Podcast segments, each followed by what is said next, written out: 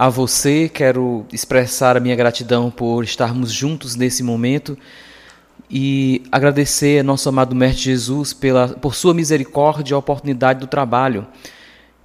E hoje traremos o tema Os sãos não têm necessidade de médico. E esse trecho, ele está no Evangelho segundo o Espiritismo, e para que nós possamos dar prosseguimento às informações, vamos ler o momento em que isso foi registrado em São Mateus, no capítulo 9, no versículos, os versículos 10, 11 e 12. Jesus, estando à mesa na casa desse homem, aí vieram muitos publicanos e pessoas de má vida que se assentaram à mesa com Jesus e seus discípulos.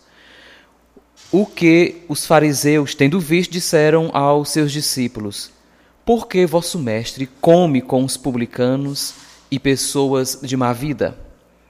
Jesus, tendo-os ouvido, disse-lhes: Os sãos não têm necessidade de médico, mas sim os doentes. E aí nós vamos observar que existem alguns públicos envolvidos nesta história como Jesus estava com seus discípulos, estava com os publicanos e estava com os sacerdotes. Os sacerdotes, vamos observar que eram as pessoas, a autarquia da religião. Naquela época, os fariseus, e havia os publicanos, aqueles cobradores de impostos que, por sinal, eram odiados pelas pessoas exatamente pela sua tarefa, pelo seu trabalho, que era a cobrança desses impostos.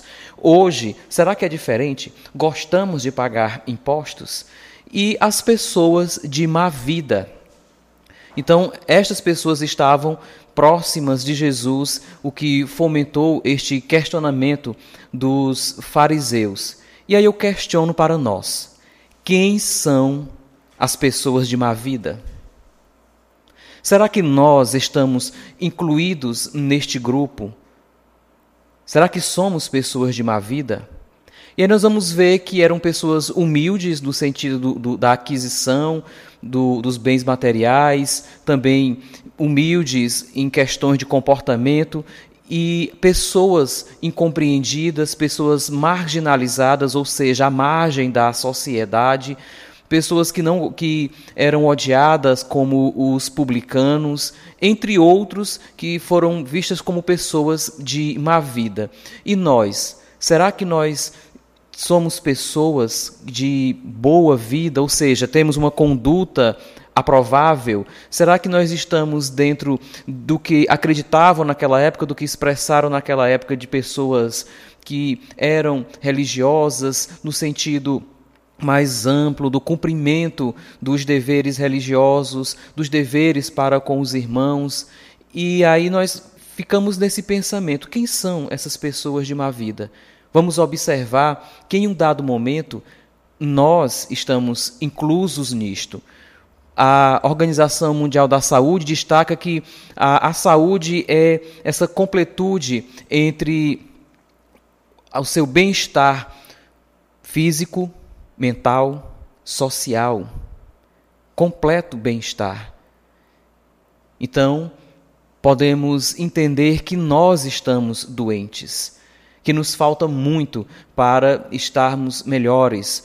E a, a, o Espiritismo nos traz a perspectiva ainda desse bem-estar espiritual que traz esses reflexos para nós, né? esses reflexos que tem no nosso organismo, através da nossa conduta, do nosso pensamento, do nosso espírito, essa reverberação. E aí, no sentido de sentir, pensar e agir, será que nós estamos em equilíbrio nestas situações? O que nós sentimos? E aí nos vem o pensamento e a nossa ação. Condizem? Estão em harmonia ou o que eu penso, o que eu sinto e a maneira como eu ajo está diferente?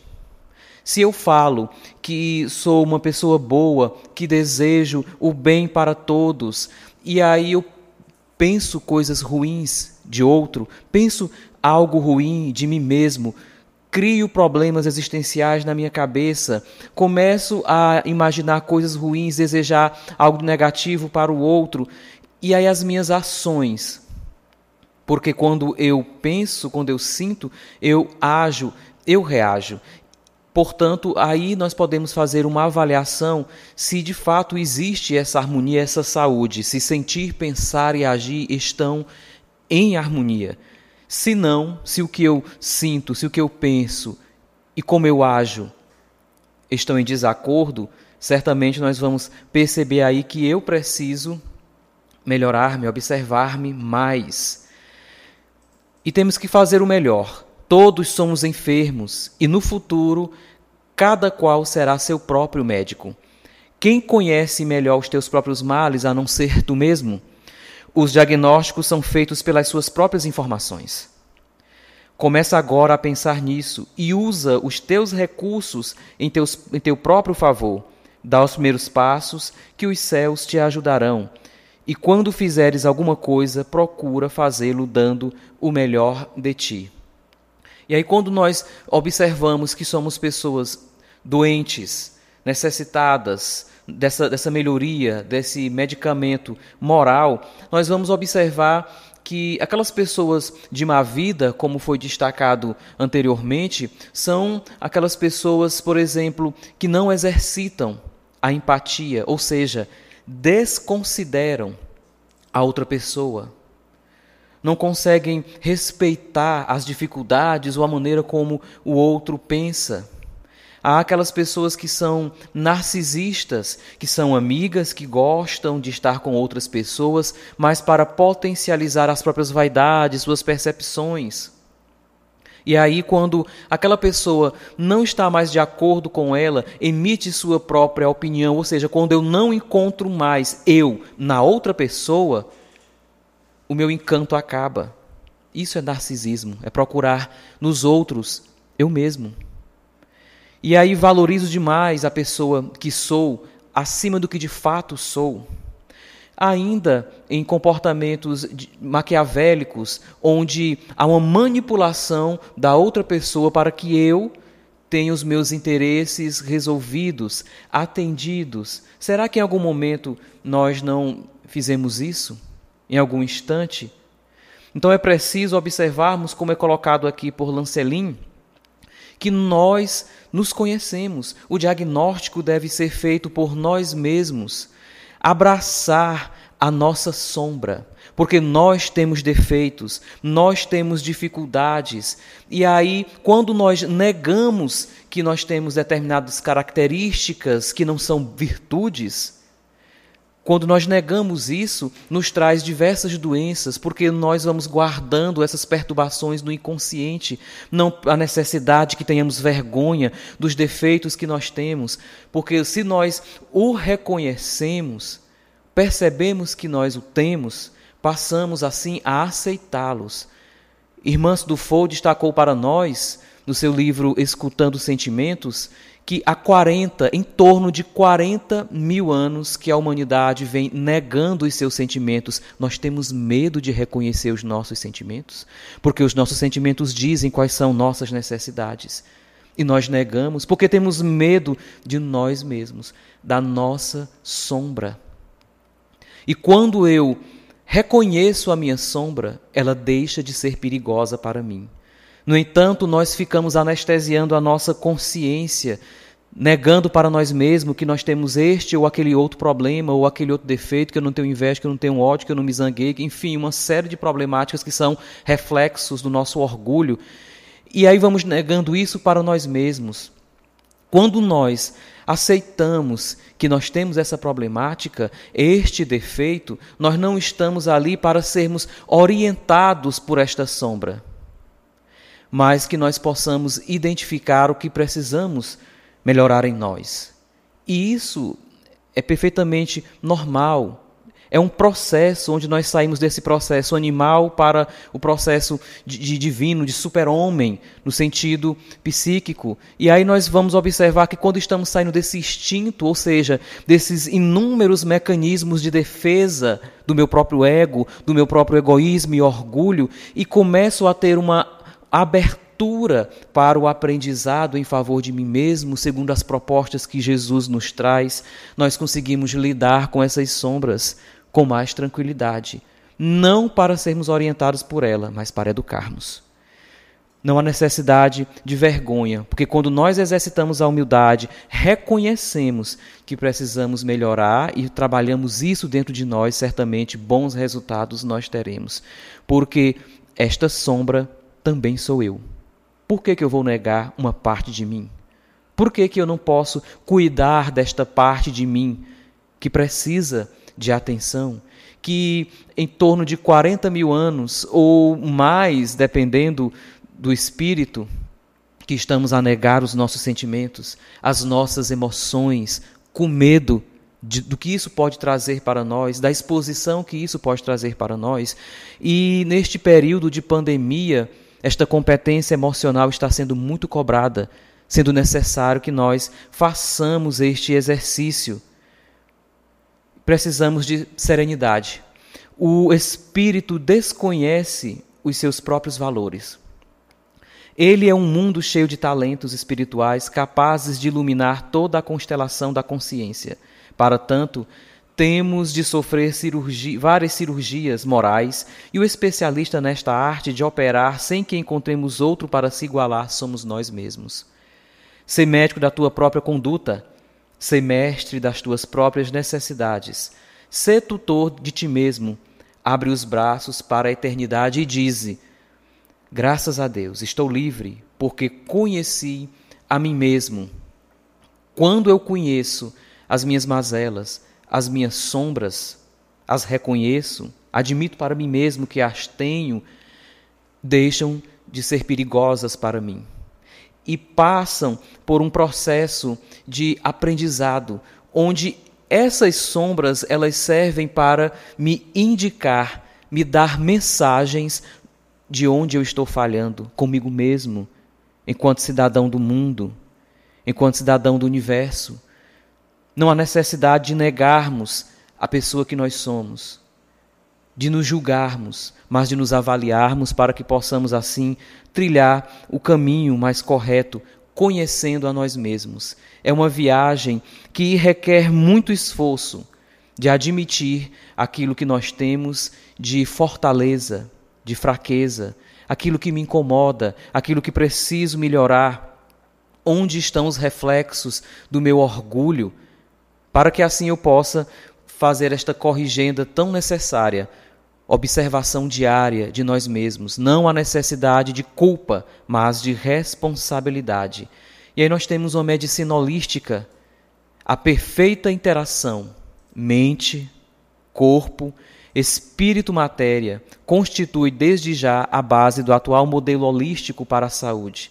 A anterior separação cartesiana desses elementos que constituem um todo contribui para que a terapia médica, diante das enfermidades, tivesse aplicações isoladas, dissociando a influência de um sobre o outro com a preponderância dos efeitos de cada um deles na paisagem do equilíbrio orgânico, assim como da doença por muito tempo viemos trabalhando a medicina, acompanhando a medicina, onde ela foca em apenas alguns detalhes do organismo.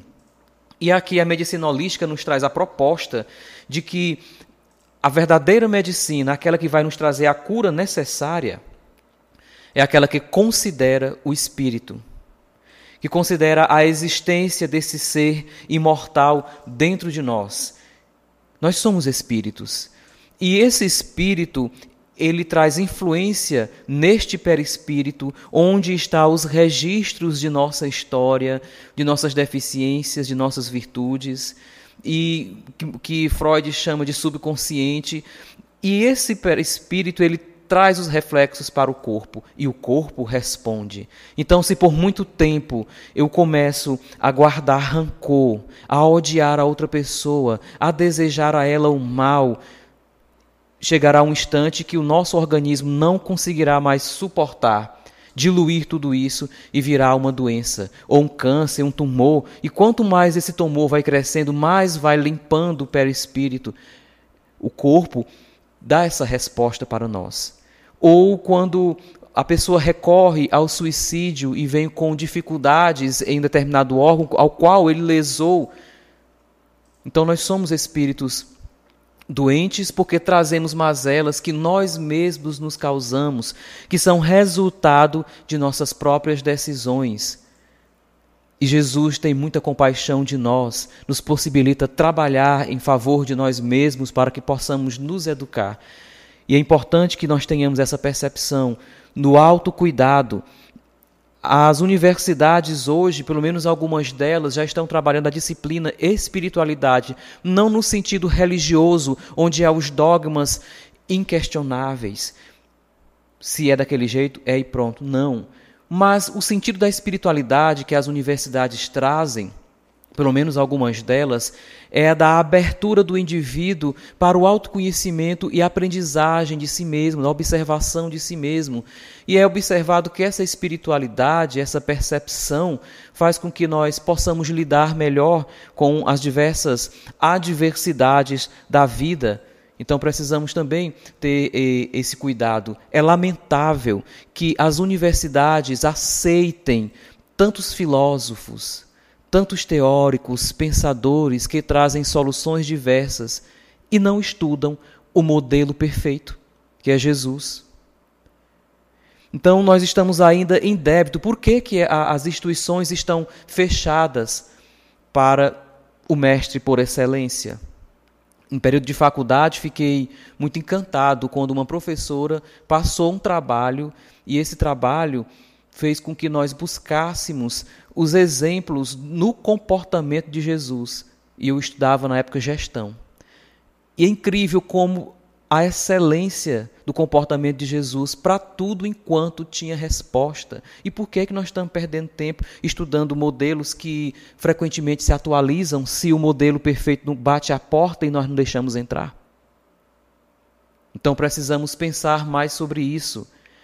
Onde se reúnem doentes, torna-se dispensável realçar imperfeições e deslizes, pois todos sabemos de nossa condição, portanto, falemos de saúde, e aproveitamento. Quanto mais nós falamos do mal, quanto mais nós valorizamos ele, maior ele se torna. Maior se torna a ferida.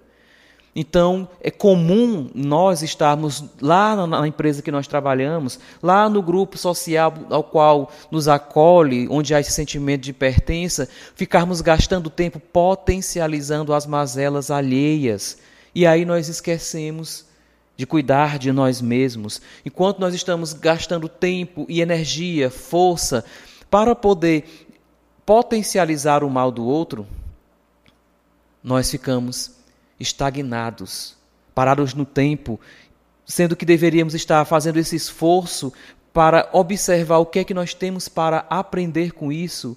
Aquela pessoa teve dificuldades, Será que eu também não vou passar por uma situação parecida? Porque a gente pensa que já evoluiu muito, porque já leu muitos livros, e a gente acha que, que tem conhecimento e começa a querer educar as pessoas, e nós somos visitados pela verdade através da decepção, e aí vem o milindre.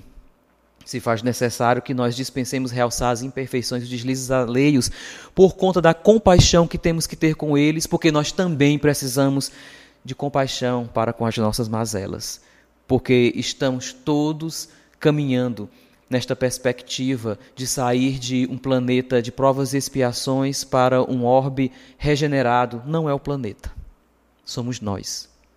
É a nossa vibração. O planeta suporta muito de nossas mazelas, de nossos pensamentos ruins, doentios.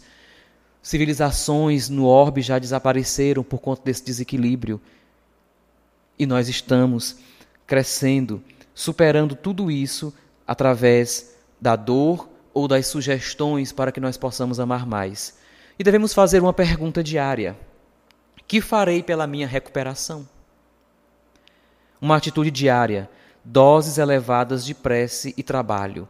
No nosso silêncio, façamos o exame. Coloque uma música suave que lhe agrada, que eleva, e comece a refletir sobre suas próprias mazelas sobre as coisas que você precisa fazer para recuperar-se, para melhorar-se. E aí, nesse exercício, nesse compromisso entre você e Deus, a resposta virá para que haja essa solução tão necessária para nós. Mas é preciso reconhecer, identificar os problemas que eu tenho E aí o passo seguinte, a prece.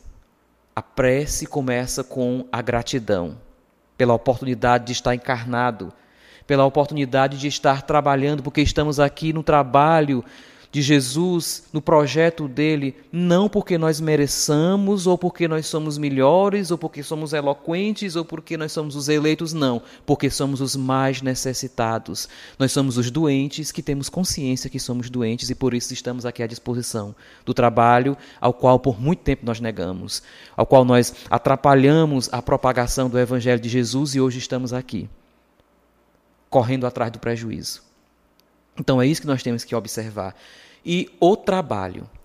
A gente fala muito de que a mudança do mundo para melhor deve começar por nós mesmos, seja a mudança que você quer, que você quer ver. A mudança que você quer ver começa a partir do nosso trabalho voluntário onde nós nos dedicamos, onde nós doamos o nosso tempo, onde diante das adversidades, das pessoas que nos apontam nossos defeitos, que nos agridem, que nos caluniam, a gente estará trabalhando no projeto de Jesus. Chegará um momento que parece que vai nos sufocar, que nós não vamos dar conta. Recorremos novamente à prece.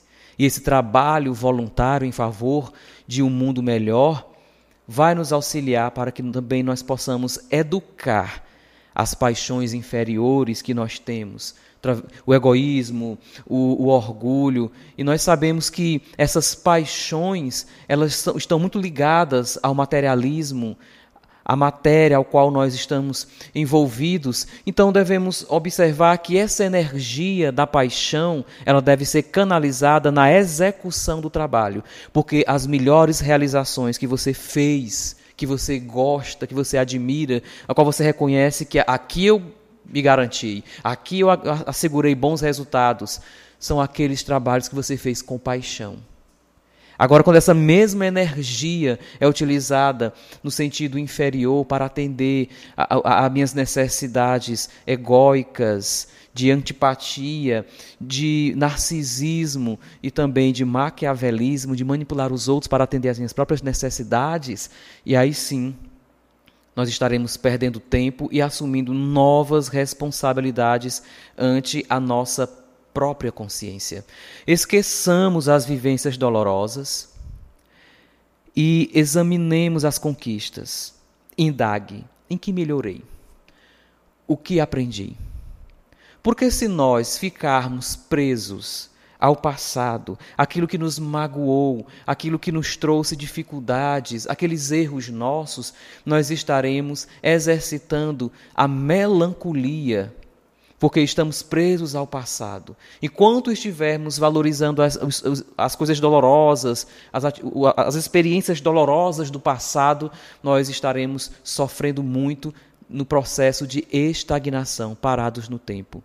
O que foi que eu aprendi com tudo isso? Depois que eu vivenciei esse período de dor, de dificuldades, de erro, eu aprendi o que com isso? E aí, quando eu for tomar as minhas atitudes, agir diante do outro, ou diante de uma situação que a vida me impõe, aí eu vou ter um comportamento, eu me pergunto: para que eu vou agir desse jeito? No sentido da responsabilidade e não do sentimento de culpa, de vitimismo, porque isso vai proporcionar mais dor e nós queremos compaixão do outro, porque a minha, e a minha dor como é que fica? E aí você conversa com a pessoa, a orienta e ela e conduz e ajuda, auxilia, caminha lado a lado com a outra pessoa que está em dificuldade para que ela possa se melhorar e, a, e aí a pessoa diz: "Sim, como é que fica a minha dor?" Prece e trabalho no bem. É assim que nós podemos resolver a nossa dor. E cada momento que nós vivenciamos é uma experiência que nós não podemos deixar de valorizar. Nos momentos de crise, evitemos projetar decepções e revolta nos outros ou reclamar do ambiente que nos acolheu para refazimento e orientação. Crises são indícios oportunos para exames e diagnósticos mais apurados sobre as nossas dores. Em momentos de dificuldade, é comum aquela. Porque, assim, na crise, nos momentos de decisão, surgem as nossas fragilidades. As nossas imperfeições elas ficam muito claras nos momentos de crise. E aí, ao invés de nós projetarmos no outro, dizer que o problema é do outro, que o outro é assim, que o outro é daquele jeito, devemos reconhecer que é isso aqui está me incomodando por causa disso e disso. Ao invés de ficar dizendo ele é culpado, é aquele outro apontando o defeito do outro. Reconhecer por que, que eu não estou gostando, por que, que isso está me incomodando, porque eu tenho imperfeições e preciso corrigir. Cada imperfeição que nós temos é um sofrimento que a gente passa. Então devemos observar isso com muito carinho e não reclamar das oportunidades de trabalho no bem. Porque, gente, lá na, na casa espírita que nós nos encontramos, aqui na casa espírita onde nós estamos, não pense que tem espíritos evoluídos, não. São pessoas, são espíritos que estão também em busca de corrigenda, de se melhorar na oportunidade do trabalho. Então vai ter conflito, sim. Aquelas pessoas que você acha que, nossa, ele é o exemplo, pode tropeçar nos próprios calcanhares em algum momento. Todos nós estamos nessa possibilidade, porque existem aquelas sombras que nós não conhecemos dentro de nós, que a qualquer momento pode. A gente pensa que evoluiu em um, um determinado patamar e de repente aparece algo que aí evidencia uma imperfeição muito clara minha. Não há motivo de desesperos. As crises são oportunas para que nós possamos fazer um exame sobre nós mesmos, sobre as nossas dores e assim ter um diagnóstico daquilo que precisa melhorar. Não repudiar a sombra que nós temos, nossos defeitos, acolher para corrigir. Dizer, é, isso aqui eu tenho, eu sou invejoso mesmo. Aquele momento ali eu fiquei com uma, um, um ódio, senti raiva Agora, é um sentimento que você tem o direito de ter. Você pode ter raiva. Não pode ser malvado, injusto. Aí, já, aí é onde está o problema. Pois que façamos esse diagnóstico sobre nós mesmos. O que nunca devemos esquecer. Antes repudiávamos a ideia da internação. Hoje desejamos nos tratar. Esqueçamos a noção de tempo e sejamos gratos pela oportunidade de uma vaga nessa benfazeja enfermaria. Por quanto tempo nós resistimos o trabalho voluntário? Por quanto tempo nós resistimos vir à casa espírita com receios, com preconceitos e hoje estamos felizes, satisfeitos porque nós estamos aqui na casa, nesta enfermaria, neste hospital de almas. A casa espírita acolhe muitos espíritos que vêm das colônias, que vêm de, de outras regiões próximas aqui ao orbe para aprendizado. Então eles ficam hospedados onde? Na casa espírita, nas igrejas, ou em outras regiões tranquilas. E é aqui onde nós temos a oportunidade do trabalho, de exercitar a nossa humildade. Então, sejamos gratos ao trabalho que nós estamos fazendo hoje na casa espírita, ou mesmo em uma atividade voluntária, porque aí estamos passando por um processo de educação e exercitando a caridade, que é o amor em movimento. E é isso que é importante para a nossa cura. E o movimento espírita é a nossa enfermaria abençoada, onde encontramos-nos internados na busca de nossa alta médica.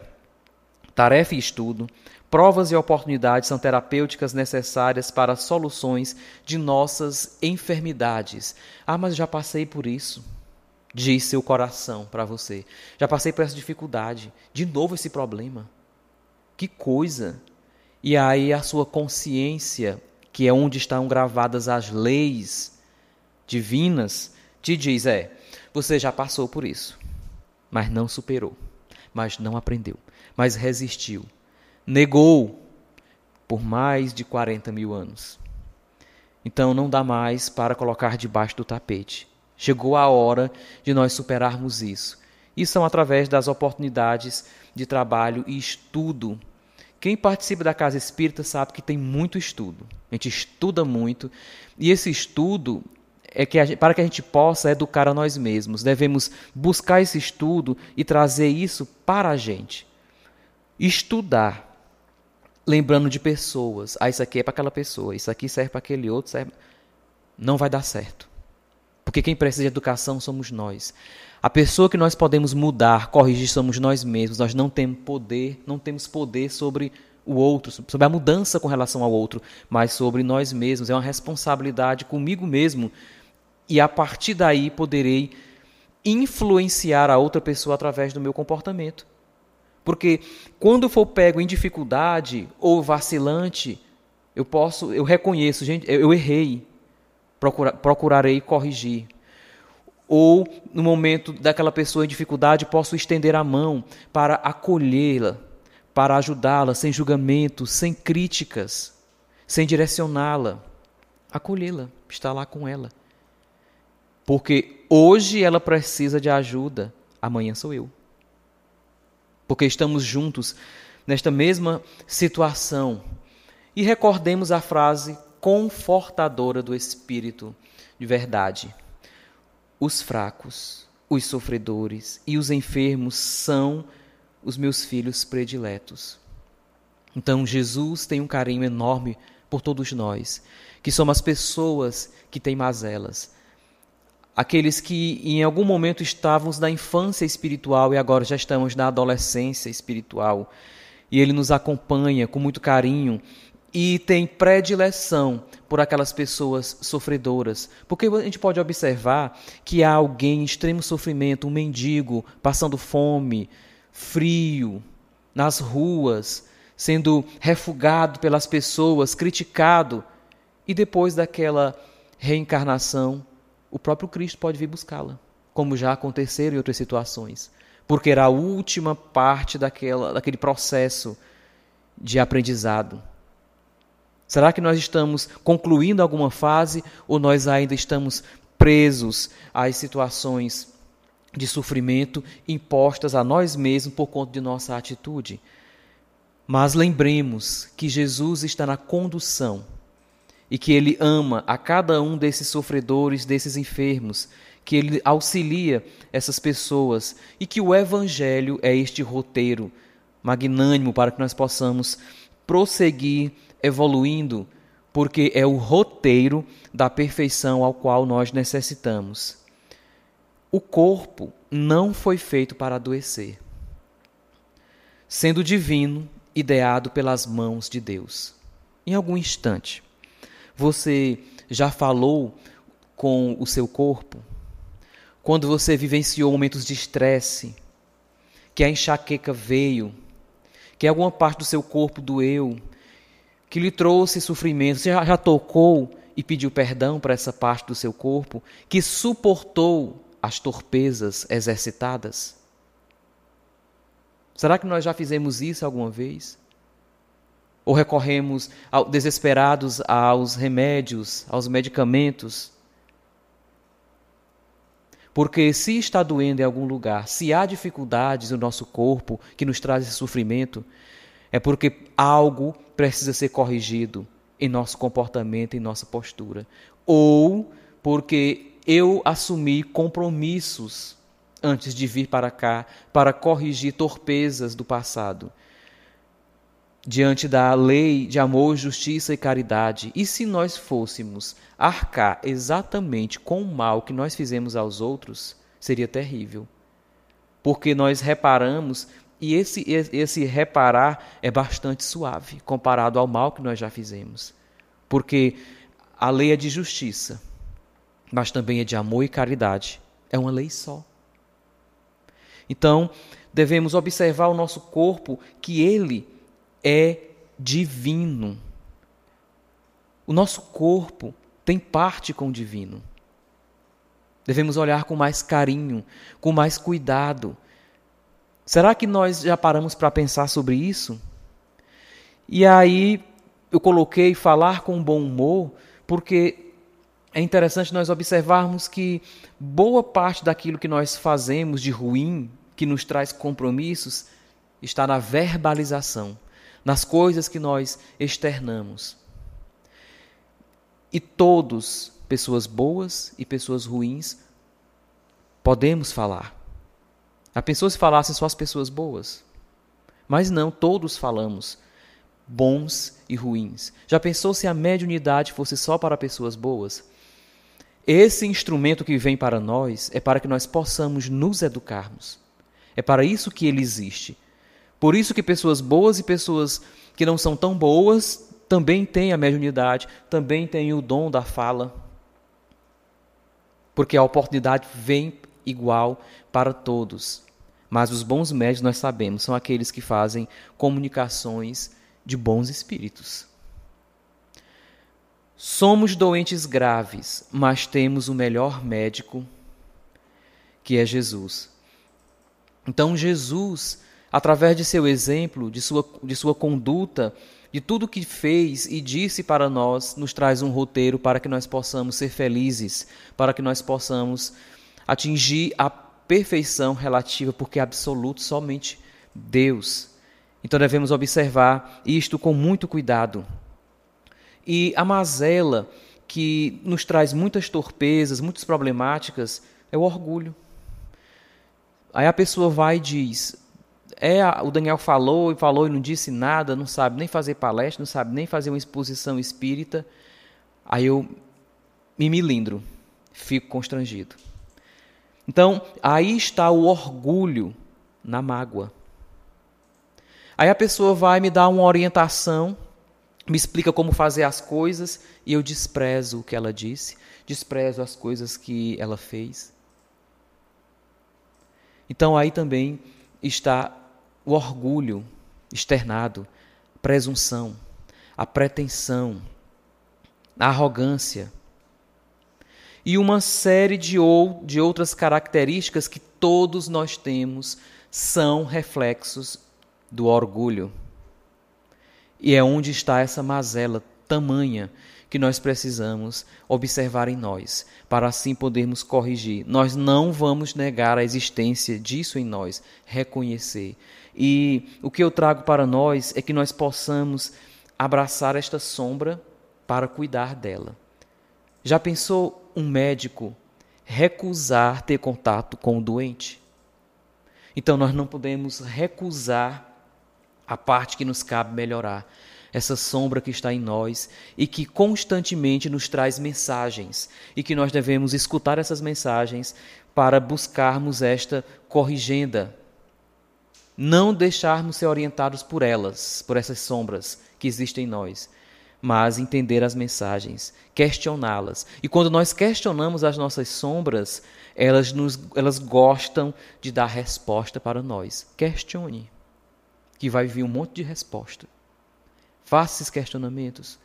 Não no sentido condenatório de mim mesmo, mas no sentido de melhorar-me a mim mesmo e esse é o compromisso. Somos espíritos doentes, mas com o compromisso de melhorarmos a cada dia no esforço diário, na observação de nós mesmos, no cuidar de nós mesmos, amando-nos, instruindo, melhorando a nossa forma de pensar sobre nós e colaborando para com as outras pessoas através do trabalho voluntário, solidário e assim nós vamos vencendo a cada dia.